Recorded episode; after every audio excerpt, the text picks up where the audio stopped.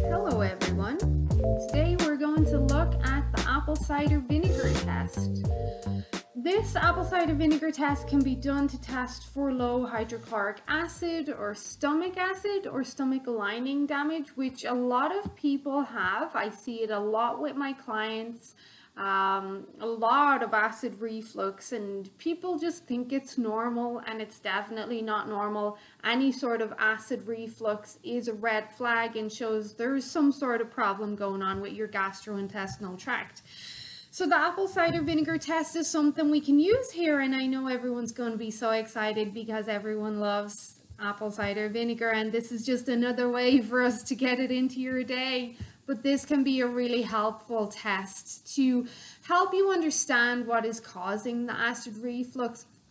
Um, I must give you a disclaimer though, this test can be an indicator of what the problem is, but you may, may need to still go to your health practitioner for further tests if you do suspect damage or infections are at play here.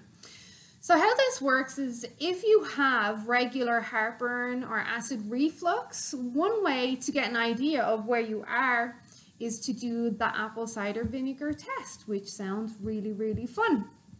So what we would do when you have acid reflux, and even if you don't have acid reflux, this test can be helpful with the correct kind of body awareness and sitting with yourself and just kind of feeling how it feels when you take apple cider vinegar. Um, this can help you sense or feel if your stomach is working and or if there's a potential issue. So this can be done at any time, but for those who experience regular heartburn or acid reflux, the next time you get heartburn, you're going to take two tablespoons of apple cider vinegar. Now you can just shoot this or you can mix it with some water if you want, but it has to be two tablespoons minimum of apple cider vinegar. And then you're going to monitor what happens next to your reflux symptoms. If your symptoms do go away, that can indicate that your acid reflux is caused by low stomach acid or hydrochloric acid or HCl as you might hear it referred to as well. So if the symptoms do go away, that's going to be telling us that your acid reflux is being caused by low stomach acids. So then you need more acidity to get rid of your symptoms. So more acidity into your diet, kind of signaling to the body to make its own acids and hydrochloric acids um, before meals. So if this is the case, then you can take apple cider vinegar before your meals or lemon juice will work and even other vinegars before a meal. Alternatively, you can take a hydrochloric acid supplement. It'll say HCl and usually it'll say betaine HCl or HCl and pepsin. Um, or you can take some digestive enzymes, which a really good digestive enzyme, you know, well, most of you know at this stage that I love now super enzymes. They will contain some acids of some sort in there. Maybe they'll be bile acids or stomach acids. They'll still help. And you would take these five to 10 minutes before a meal just to give it time to settle into your stomach and really signal to the body, like, let's make more ourselves as well. But on the other hand, if you take apple cider vinegar and your symptoms get worse, uh, or you feel like burning or sensitivity or you'll know, you'll know if something's off. That's an indicator that you may have some tissue damage there, uh, maybe a pre-ulcer or an actual ulcer. Um, and in this case, you'll need to prioritize healing that tissue or the lining of the stomach first. Um, you'll also want to go see your physician at this stage to make sure that you don't have some sort of H. pylori infection. So H. pylori, it's pretty easy to get up, um, get exposed to. Most people who have low stomach acid for some other reason, stress or whatever, they're at higher risk of getting a H. pylori infection because when the bacteria comes in, they don't have the stomach acid to kill it off. And stomach acid is one of our lines of defenses. Like we get exposed to bacteria on cups and our hands and everything all day, every day. And it's up to our stomach acid to basically neutralize that and kill it. So if you do have low stomach acid and you get exposed to this bacteria, then H. pylori, the bacteria shape in itself is like a little screw, like a screwdriver, not a screwdriver, a screw. So it'll drill into your stomach tissue and it'll drill right in there and bury itself in there and it'll multiply and it also forms a biofilm over it. So it's eating into your stomach tissue, which then causes that ulcer to happen.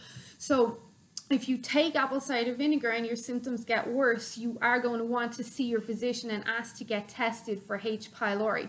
So if you do have this bacteria or an infection, then you may need an antibiotic or something to get rid of it uh, first and then start the healing process. Otherwise, you may just have an ulcer from stress or a poor lifestyle and you just need to heal that. So a few things I like to heal are uh, mastic gum. I, I love mastic gum. There's a really good one I like to use. I can't remember the brand, but it also has Saccharomyces boulardii in it, which is a good yeast.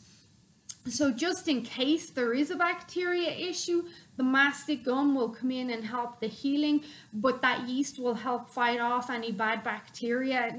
Good yeast is great that way. It'll fight off bad bacteria as well and displace it.